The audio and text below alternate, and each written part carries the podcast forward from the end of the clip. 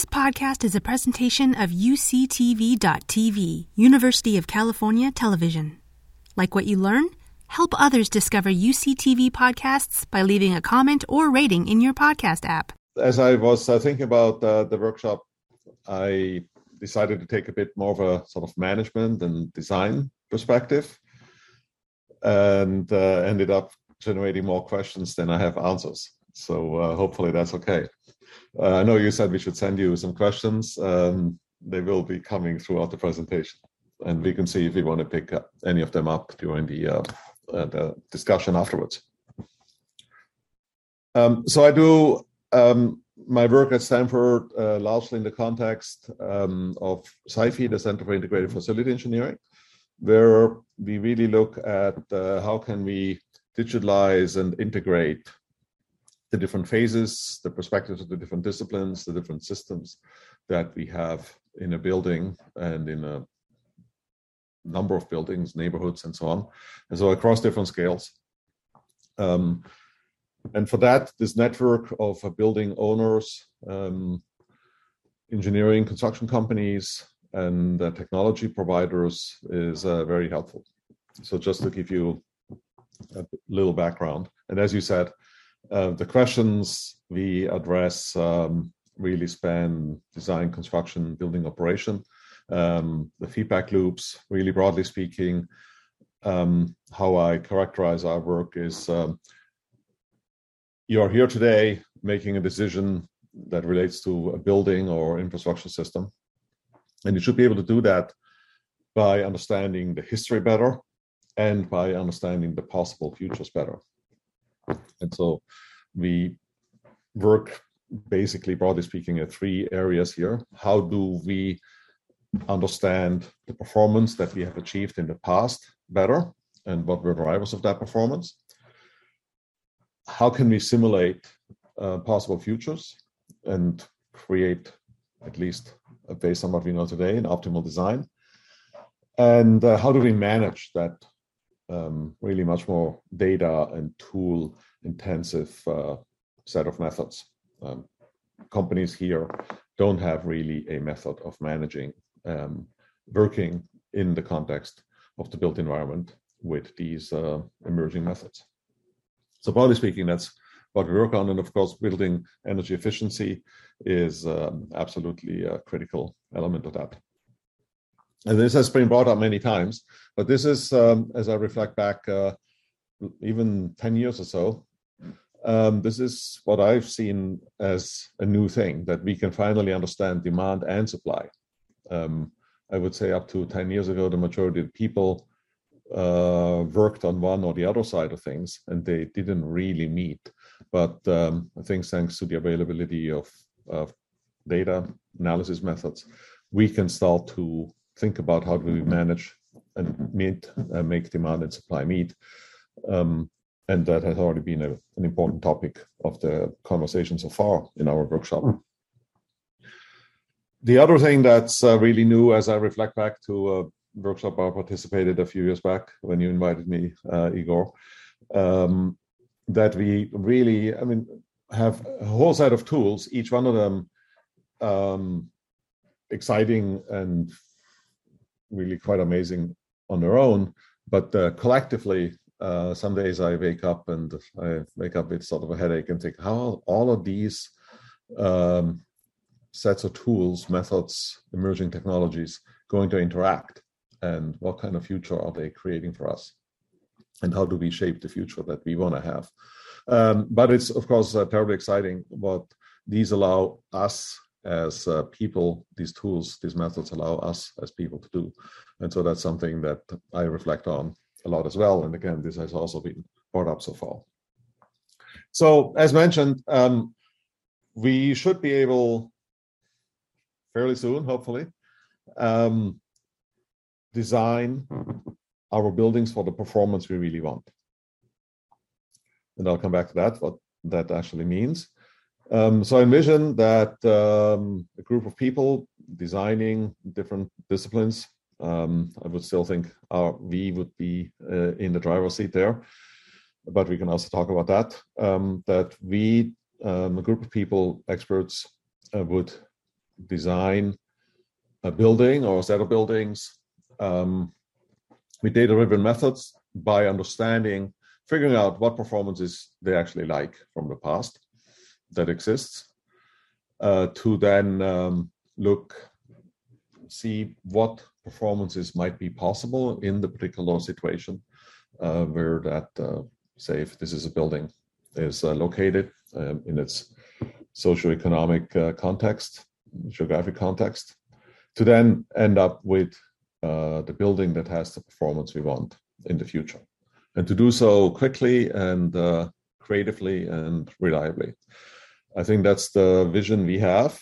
Um, and uh, I think you know that uh, we can kind of imagine that uh, we could get there, but there is many, many um, issues we have to solve. And I will touch on some of them. Um, and I know many here in the workshop are aware of probably many others.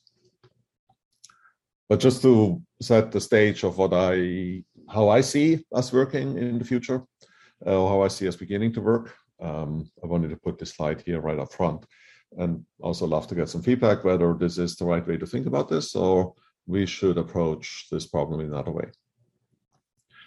But uh, moving forward with this perspective, that then begs the question well, what performance do we want?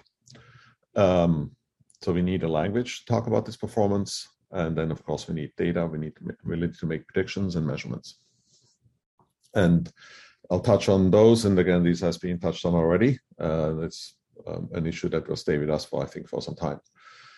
Then, um, in terms of design, what do we need to design? And we have heard um, approaches to design the demand. We have heard um, approaches to design the supply already.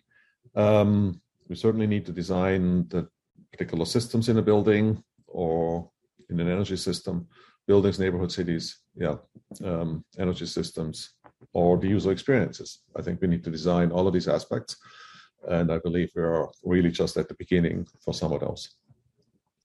Then uh, we've seen in the last two years uh, what happens if the world changes. So I have uh, I want to report on a research uh, project that um, one of my postdocs did in terms of uh, studying the effect of the pandemic on the architecture, engineering, construction industry.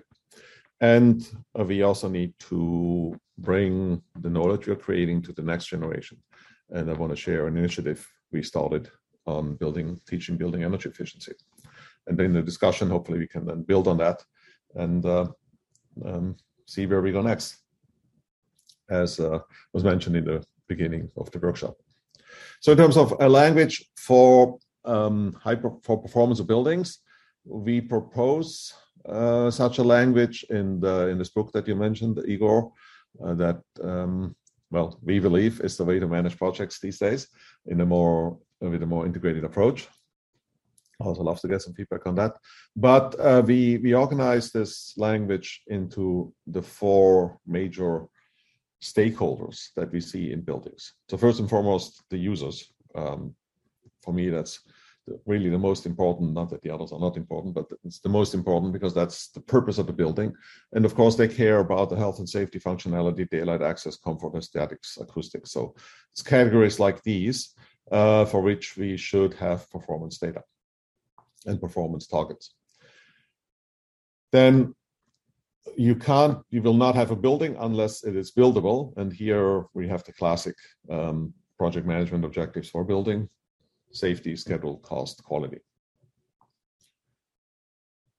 There's also the operators in especially larger buildings. Of course in a home user operators tend to be the same but in a larger building um, we have operators and of course they care typically about safety energy water building operations maintenance. So we also need to have um, performance data and predictions here. And then um, what I would maybe I should change this to sort of the neighborhood, the, the, the wider context, the, um, sustainability, basically. How is this is a building enhancing or taking away from the economic, uh, social, and uh, environmental um, performance of a whole area, for example? So those we see as the the main stakeholders and um, for us, as we were working on the book, it was uh, kind of sobering to write it down and realize just how many things somebody that manages a building, a campus, a city really should be thinking about. And um, so I wanted to offer um, this slide here as a way for us to put energy efficiency into a larger context of what, um, yeah, somebody, as I mentioned, has to manage a building, really has to manage.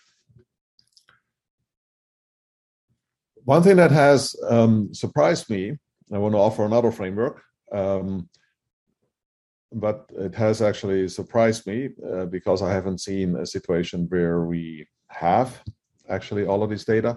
But as we, as you again think about what we need to predict, what we need to measure, what we need to manage, um, we need to, of course, manage the um, commercial energy, CO2, human uh, performance related to our buildings. And uh, for that, we need to pay attention to design and construction costs and design and construction duration. We need to pay attention to the facility maintenance cost, building operations cost, and the business operations cost. And we need to, of course, pay attention to um, the income or from a facility or the value and how long um, a facility is lasting. That is driven sometimes by um, actually really the durability of the facility, but also sometimes by the durability or longevity of a particular business purpose for facility in the market. And um, I try to indicate what we sort of typically try to optimize, right? We try to minimize design construction costs. We try to minimize design construction duration. We try to um, minimize the business building and facility uh, costs, and we try to maximize the income and extend the duration typically. And but what I, what I mentioned, um, what I'm surprised by is that it seems like a very obvious framework for us to think about um, the design, um, design and the different phases of a project, but also then the different cost impact in not only money uh, but other terms as well. But I have not found a single building where we actually have these data, even from building operators. Um, and if you so if if I just have been barking up the wrong trees, then that would be fantastic to learn. If you um, have case studies, uh, because unless we have these data, right, how can we make the trade-offs that we need to typically make in design as we uh, look out, as we really shape the performance of a building or a set of buildings over their use span. And, and, so unless we have these data and the methods for measurement and prediction, then how can we uh, really inform the trade-offs um, that the people right, that I showed at the beginning have to make?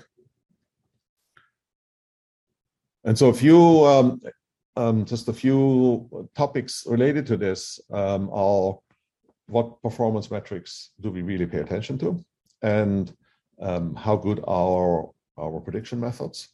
Uh, how well do we understand actually user buildings? There's many more, uh, but those are these are few that uh, I or some of my researchers or some of my colleagues or collaborators have, have looked at. This, as you can see from the numbers, is, is a bit old, but I think it's still a relevant example to make this point quickly. Um, these are buildings, uh, retail buildings at various uh, Disneylands around the world. And uh, they were wondering which building operator should get a Christmas bonus. And uh, if you look at building on Hong Kong Disneyland on the left in blue and Walt Disney World in Orlando in, in green, um, both uh, same kind of retail building, you can see that on a square meter, kilowatt hour per year per square meter basis, the um, well, the bonus should go to the building operator in Orlando. He's far more efficient. Then, when you look at the same buildings on a kilowatt hour per square meter per transaction basis, which connects to the purpose of the building, you see that the um, building operator in Hong Kong is performing much better. Um, so this uh, this still makes me wonder, and I still have not found um, sort of value or purpose focused metrics for built environment that are used widely uh, more commonly. And, and, again, if I'm uh, misinformed here, have been working with the wrong people, let me know. Uh, but we still find largely um, these cost-based metrics, kilowatt hour per square meter. Both of those are cost um, related to the cost of the building. It costs money to build the square meters, and it costs money to get the kilowatts.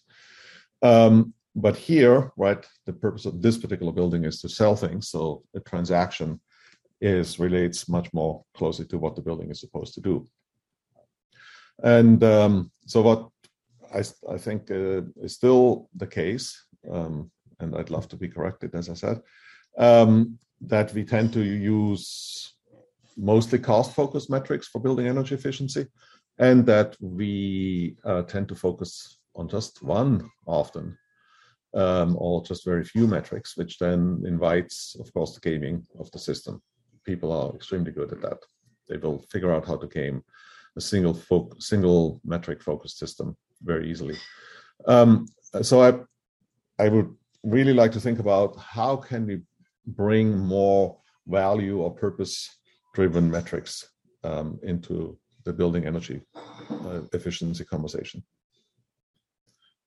Uh, the other topic I mentioned is the um, performance predictions. I think this is probably well known. Although, again, if you have uh, better news here, then uh, I'd love to stand corrected.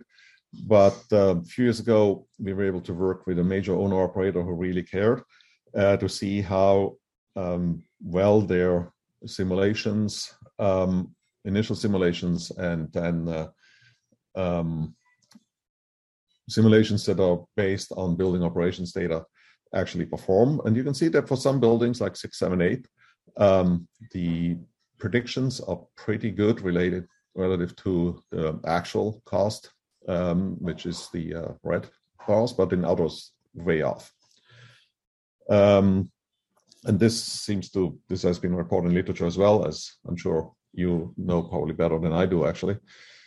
Um, but it's still, um, I think, a very very critical issue. This um, um, not out of the box fidelity of building energy performance predictions, because if we cannot make accurate predictions rapidly consistently, that um, is then too high in uncertainty, for example, to finance uh, particular energy efficiency retrofits, etc.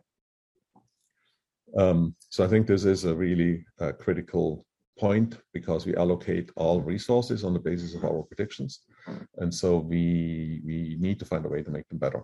And hopefully, some of you have uh, have seen better methods here. Um, I mean, we we looked into where why is there the discrepancy. It's really comes from from everywhere, from the accuracy of the uh, data about the building to, of course, the uh, assumptions in building operation and the nonlinearity of of, of a building, um, of, of, its energy performance, and so on. Uh, the other thing we're trying to understand is the building up occupancy. That is, at least in the North American context, of course, uh, very heavily related to um, privacy issues. And so this is work by um, Andrew Sonta, my colleagues Andrew Sonta and Rishi Jain. Um, Rishi at Stanford and Andrew about, I think, to be at EPFL in Switzerland. And they developed a method to understand how an office building is being used from plug load data, which is a chance we can get. And uh, they um, and so what they found is actually that uh, they can infer pretty well um, from looking at the plug loads and how they are changing over time um, who might be how many of the people might actually be hanging out together. I mean it's not certain etc but we were able to get a ground truth in uh, some buildings where we were able to observe what was really going on and then correlate that with the plug load. Um, so it looks like a very promising method to study the plug load at each uh, desk um, and realize, okay, this person is sitting at a desk or this person is not at the desk, and then correlate that with um, the plug loads of other users.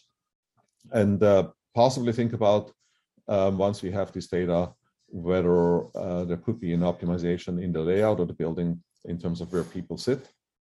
And uh, this is a bit, yeah, a bit of a conjecture, but uh, according to the simulations they did, they saw a five to six percent improvement uh, potential from a better layout for the particular case study.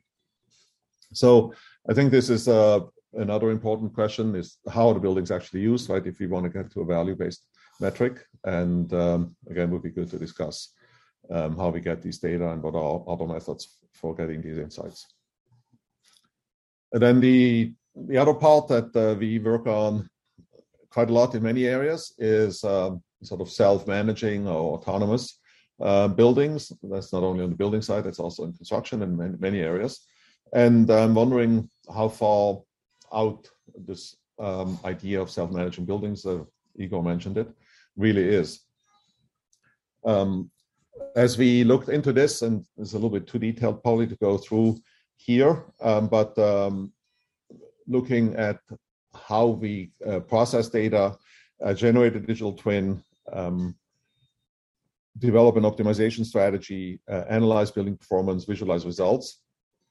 Um, we see quite many areas where we have to make significant improvement in terms of uh, um, understanding data quality, uh, for example, um, validating a digital twin, connecting it automatically with data feeds, um, agreeing on the uh, well performance that should be analyzed.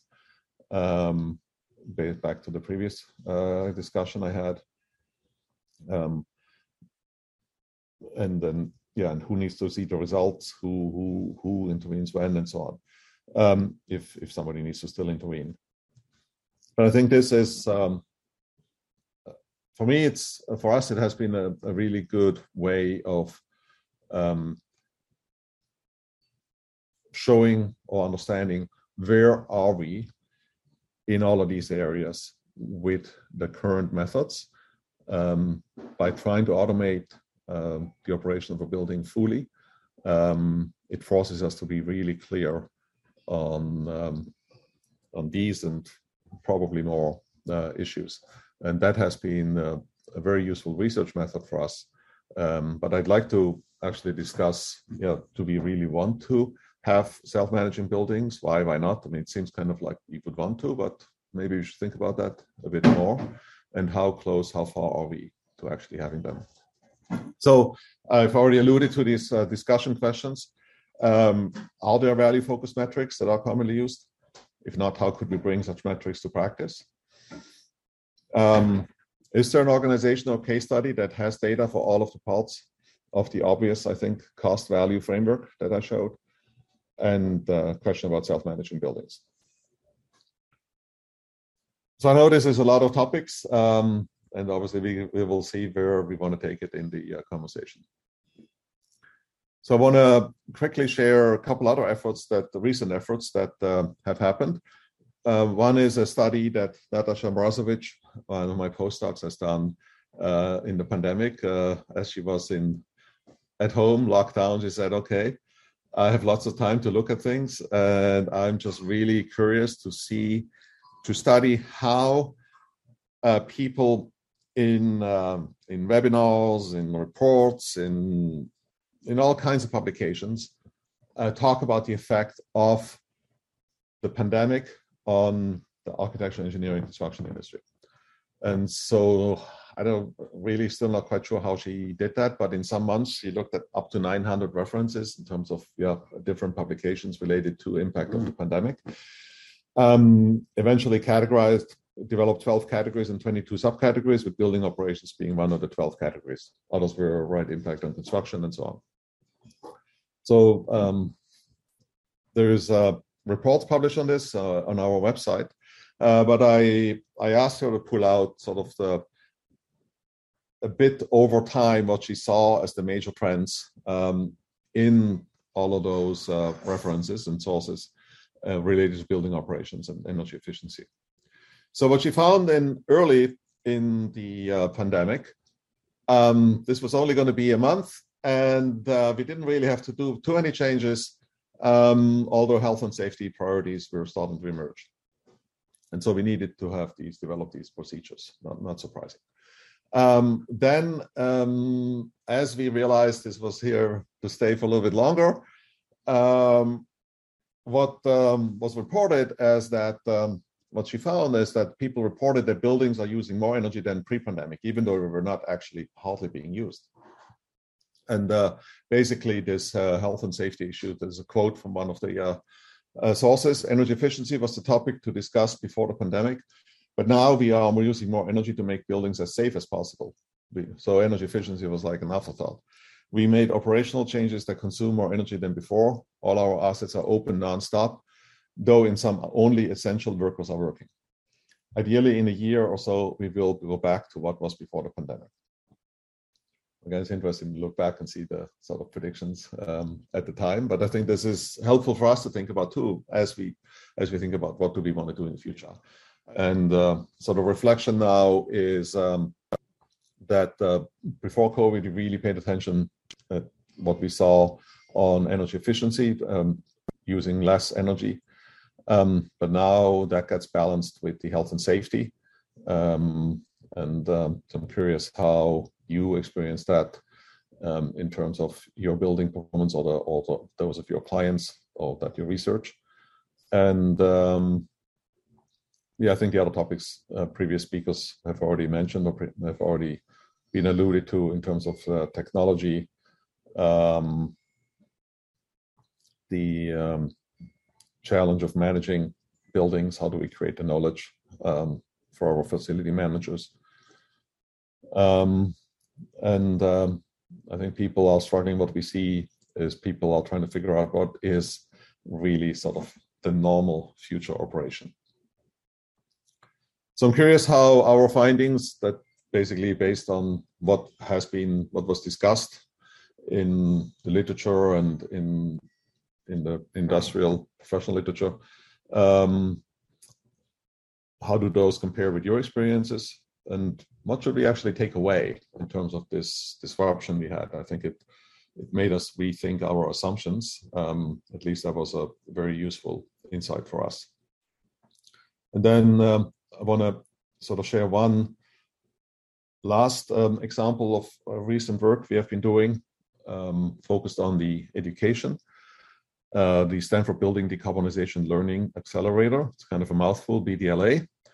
Um, but um, I'll try to quickly motivate it and share where we are, and then curious to see whether you think this is indeed a good effort, a uh, good way of spending our time, um, and if so, whether you would like to support it. Um, it's really mostly led by Peter Rumsey and his colleague Avril, and I'm uh, the main guy at Stanford. And uh, but quite a few others have supported us um, in this effort. Um, I've mostly worked with Nea Malou um, at Harvard University. I'll come back to that. But as you know, um, now um, most of the new electricity sources are from renewable sources, um, which then enables rapid decarbonization.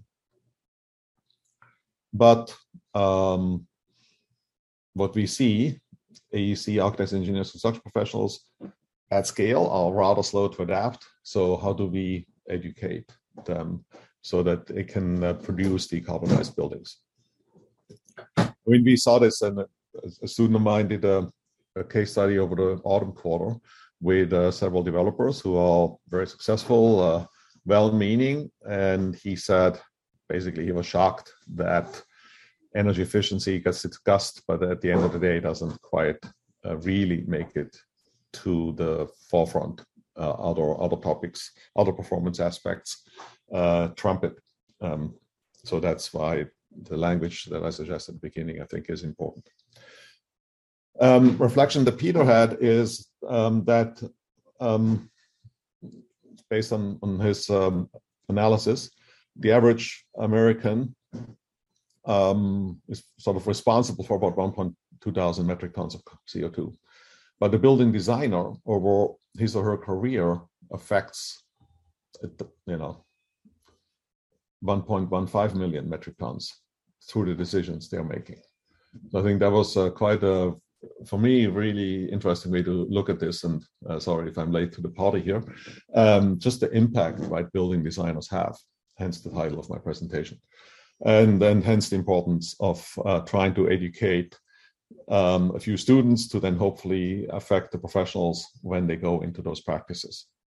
So the goal of our BDLA effort is um, to really uh, help other faculty members bring learnings about uh, building decarbonization and strategies for building decarbonization to their students so that as part of uh, getting um, these methods into practice. The initial focus is on um, working with faculty at HBCUs um, because um, they the HBCUs are in areas where there is still a lot of um, fossil fuel being used. Um, so trying to get um, them into practice and bringing those methods into practice, I think, is, is, is critical also from a social justice perspective. Um, and so we have uh, mostly worked um, with these universities, actually mostly with Howard University, with Nea Maloo, where we um, helped uh, deliver what we believe is the first architecture course that was fully dedicated to building decarbonization last summer. Um, so, what is this uh, BDLA? Um, basically, uh, providing teaching resources for college university professors in architecture, engineering, construction management, um, in terms of presentations, case studies, videos, assignments, and and support. So, um, it's accessible through our website. Um, and with in terms of access to slide decks and so on, and also in terms of uh, case studies. Um, one of the main case studies was the AIA headquarter renovation, or is the AIA headquarter renovation. I think that's well well known effort. Um, I think there's maybe a little bit here in the too much into the weeds, but uh, where we have uh, materials now, and uh, um, obviously we need a lot more. So I'm wondering um, is that decarbonization of buildings we need to focus and makes energy efficiency widespread? Is that finally sort of the word that will get us there? I'm curious what you think. Um, this initiative, do you like it? Should we keep uh, doing it? Is this a good way, as I said, to spend our resources? And if so, uh, is there a way for you to support it with a case study, money, whatever uh, makes sense in your case? So um, yeah, this is one of the recent efforts we're doing related to energy efficiency. So broadly, overall, um, the question that I have been reflecting on is which sustainability solutions are globally scalable rapidly? Um, this sort of came to me, although made I started to think about this in the context of a couple recent conferences. In one, um, methods for retrofitting homes for greater energy efficiency um, were produced in, in the UK, particularly. And uh, then I calculated to reach the targets, we need to, I think we have something like three minutes uh, to retrofit every home. So it doesn't appear to be rapidly scalable. So something is missing still. In the other was a presentation by a um, major uh, developer of uh, multifamily housing projects. And uh, they pointed out that um, there, there was the building was done in, in timber, and that was already alluded to as well. And they pointed out that it took the North American forest only eight minutes to grow the timber for that building. And then, so I also then back of the envelope calculation showed me that that that was really useful information because we could then calculate, the colleague and I then calculated that uh, okay, current timber supply could be used to build a third of the buildings in North America. So many more than we do today, but certainly not actually scalable. Well, because that would also mean we stop making furniture out of timber and things like that. Uh, so that obviously not quite feasible. But anyway, I'm just curious what was the limit at the moment. Um, so um, yeah, these sort of examples show. So we see a lot of hype and opportunity uh, with yeah, better solutions. But then um, when we try to see how they actually scale, are they rapidly scalable? More often than not, I find no. Uh, but this is just sort of initial reflections. Um, but this is a topic that I think would be very useful for us to think about. Um, which are the sustainability solutions um, that we have could really be scaled globally rapidly. Do we have the resources? Do we have the skills? Do we have the, the way to disseminate the knowledge, etc.? So, um, as I mentioned, uh, lots of questions for my presentation, but hopefully the glimpse in our current work and um, issues we try to deal with, and then the questions are helpful for the workshop. Thank you, Igor. Thank you, Martin. Thank the speaker. Um, thanks, thanks for that very wide-ranging um, discussion that uh, that emphasizes how much of the energy efficiency questions are actually tied to many, many other questions, mm-hmm. including including the ones you know that that happen at the design stage. Um, it, we have a lot, plenty of time for discussion, so we, we do have a few minutes for questions if uh, if anybody would like to ask um, right now, either panelists or participants. I'll let me see. I'll, I'll start with a brief one. On your graph of uh, you know predicted versus um, versus mm-hmm. performance, uh, that was prediction based on the design um, uh, the design calculations, right? The energy. So the yeah, so there was the one, two. One was uh, basically the, the initial design. Uh, those tended to be even worse, and then we uh, another one we made a bit later um, where we had better data about the operation of the building.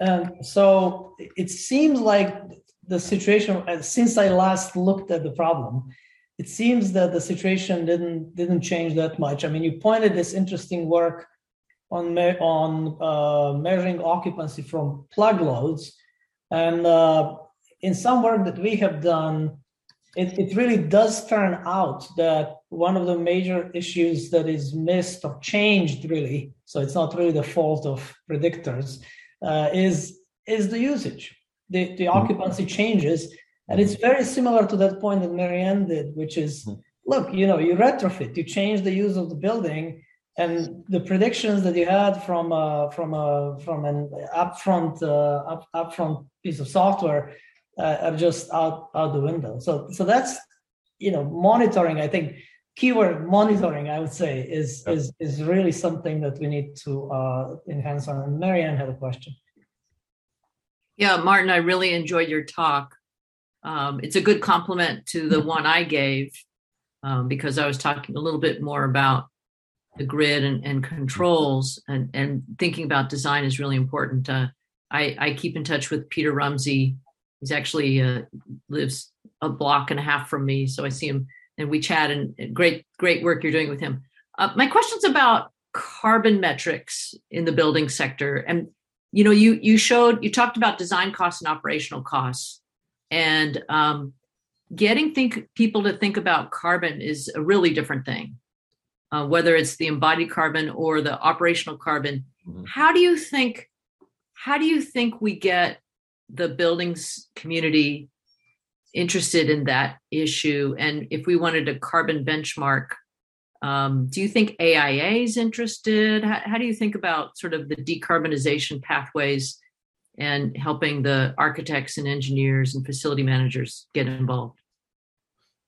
No, I see um, a lot more attention to this term, so it seems to stick more.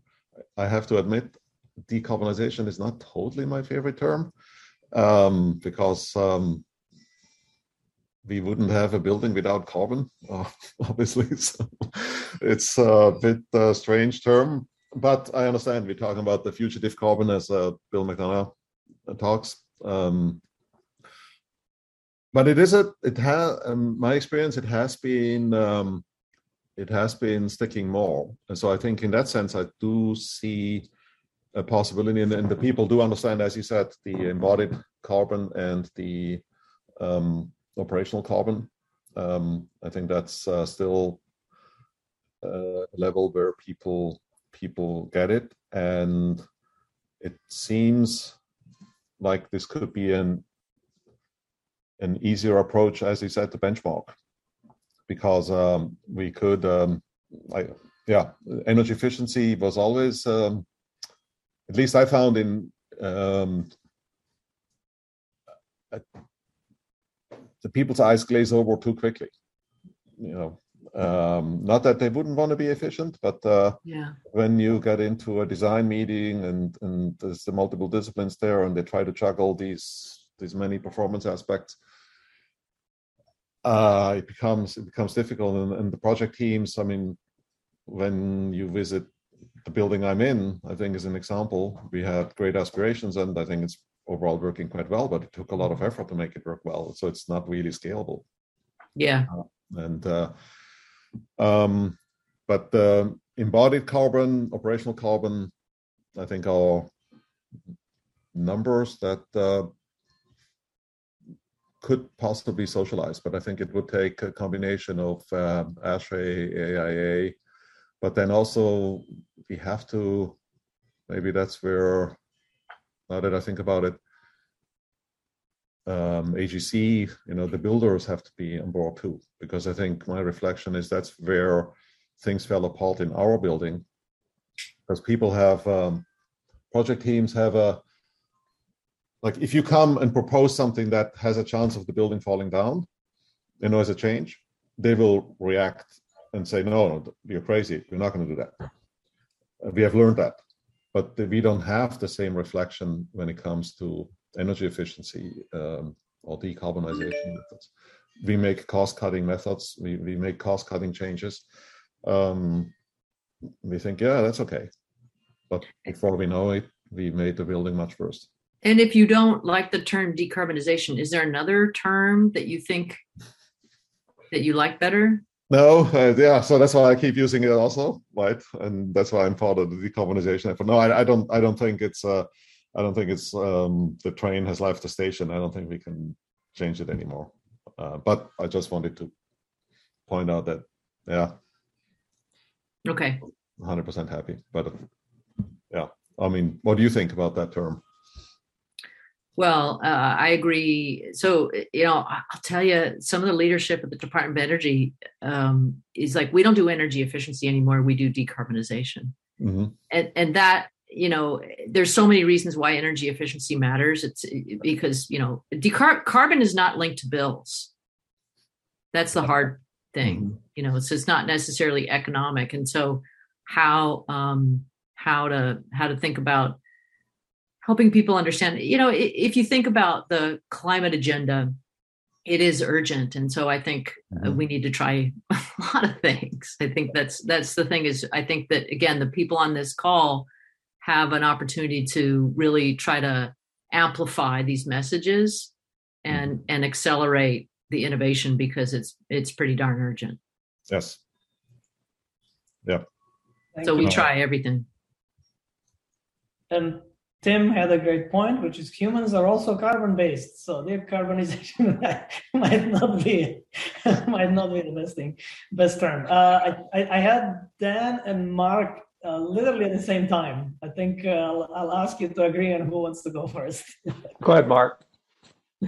Thanks, Dan. This is quick. Um, are there, you kind of, a lot of your perspective was sort of the US and then to some extent occasionally in Europe.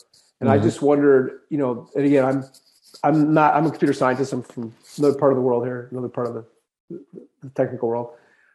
How much of what you talked about is applicable in places, as John mentioned, like China and India, and, you know, the developing world and, and, and you know, uh,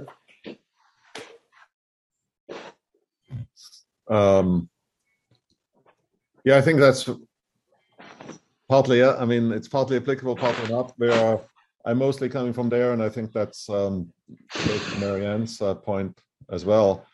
Uh, it's it's urgent um, to bring to to identify the particularly bad practices and make sure that they don't get implemented in places like China, India, uh, Africa, where right a lot of infrastructure, a lot of buildings are being built. Um, but then um, others have done. Uh, I remember. Uh, I don't know whether it was a. Oh, it was I think a, a conference at, at Stanford a few years ago. We had a, research from China, and others here may be more up to speed on that uh, and up to date. Um, but uh, basically, he pointed out actually, uh, Chinese building is more multifamily housing project was more energy, dramatically more energy efficient uh, than because of the lower income of the people, largely, um, than um, than the uh, U.S. because they would just air condition a room. The rest of the building was quite warm, and uh, in the U.S. you just air condition the entire building. But as uh, China became more affluent, now we're starting to air conditioning entire buildings also. So that's where so this is like an example of um, where where we see uh, yeah this trade-off between overall comfort and ease of operation uh, in some way, um, distribution of, of operation with um, then energy efficiency. Um, yeah. Okay, thanks. Uh, those are some great points. There are fan coils in every room, and uh, things are very efficient. Uh, then, and then yeah, so we have a question then from uh, from uh, one of the attendees, but then first. Yeah. So there has been a multi million, arguably multi tens of millions, maybe hundreds of millions of dollars business in over the last 20 some odd years, or maybe 20 years, uh, in corporate carbon mitigation efforts as part of corporate social responsibility plans okay? And you get the report from the multi-billion dollar international corporation about all the stuff that they're doing to mitigate carbon and how they're limiting business travel. And you've got scope 1 scope 2 and scope 3 emissions and all that kind of stuff. And arguably, having participated in a number of these things over the years, the approach to the built environment is typically very superficial and very naive, mm-hmm. uh, not very te- technically good. And uh, so, um, you know, there, I think there is room uh, to make that better and try to um, uh, to try to continue to tag along with this, uh, you know, arguably public relations motivated um, uh, sort of trend of large businesses. If we can if we can sort of inject ourselves into this process with good technical input there is the opportunity to achieve something i think. Yep no, thanks. I totally agree. it's a much better articulation of the point I made before in terms of I see that this um, decarbonization is taking, and I think this is one of the one of the reasons, at least for the time being. Yeah, no, I totally agree, Daniel. Maybe the last one is uh, a question from Andrew in in, in the audience. Uh, is there documentation about increase of first costs, uh, D&C, for building performance versus life cycle costs? And is there work to show and educate developers and large portfolio owners, operators about business case to justify first cost premium for high performance? So this is comes up. So in in in all the companies I I have a pleasure to work with that uh, make buildings, this comes up all the time, and at least I have not seen such a study. I, have seen many many of anecdotes, you know, people saying this is two percent more or five percent more, or no, if you really pay attention, it's actually not more. Um, this is the anecdotes I've heard um, or seen, um, but then uh, um, and and this is a good point. I think if we can uh, get to if we could really show this conclusively, we could influence um, the development of buildings much more.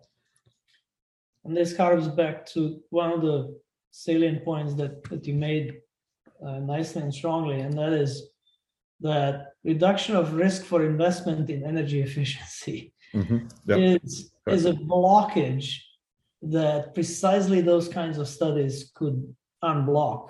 Mm-hmm. Um, it, it, it's really a very, very serious problem. Mm-hmm. But interestingly, that harps back to some of the some of the technical aspects that are pretty deep. mm-hmm. because those kinds of um, um, verifications, validations, monitoring, they're not exactly easy to do. And you mentioned that when you when you compare, you know, who should get the Christmas bonus. So what exactly is the metric? And so now now we're getting to fundamentals, which is kind of which is which is kind of interesting. Um, and Tim, uh, because you're the next speaker, but also you're ask, you're uh, you're noting something, so maybe you can you can tell us, and then I'll I'll have the pleasure of introducing you next. But thanks, just, thanks Martin, again. I'm just running over my own time now, so that's okay. we, we put plenty of time in the discussion, so I've uh, okay. allowed a, you know a little bit more time for basically the first part part of the discussion. You have all of your time uh, in the present in the presentation that, that you want. If, if I can Thank just you. very quickly comment, sorry, uh, Tim. Uh, I, I, really like this uh, summary that um, I think you hit the nail on the head, Igor. Um, and, and this is what actually does excite me about uh, being here today and and and and, and working on this uh, um, today is um, I finally see really this connection between the technical, the the conceptual underpinnings, and the the really the global impact and business value. And I think the and that's where I think the technologies do make a difference in our ability to get the data to validate our our assumptions, our methods, and then connect them to this problem of like taking out the risk for energy efficiency investment, for example. And that's Tim's point. Yes. In certain case, just a note around lack of standardization around GHG accounting, right? Hard to compare. Yeah. I'm, I'm yeah, I mean, the, I think I'm just repeating what others had already said, um, but th- there are big claims out there in terms of meeting these net zero targets and um, around decarbonization, but all the the methodologies are non-standardized. People are using different approaches to to make these accounting um, calculations. So it, we really need to do some work, I think, around standardizing these methodologies so that we can compare on a more even platform what people are doing. And uh, final thing, uh, because it's from the attendee, um, uh, Scott said, how about funding a consumer reports type organization that review energy and carbon metrics in buildings? Data gathering will be time consuming, maybe awards for some. It's an interesting idea. So uh, maybe let's leave it there and, and discuss it a little bit later because it's a broader, it's a broader point, but a, a very nice point. You've been listening to a podcast by University of California Television. For more information about this program or UCTV, visit us online at uctv.tv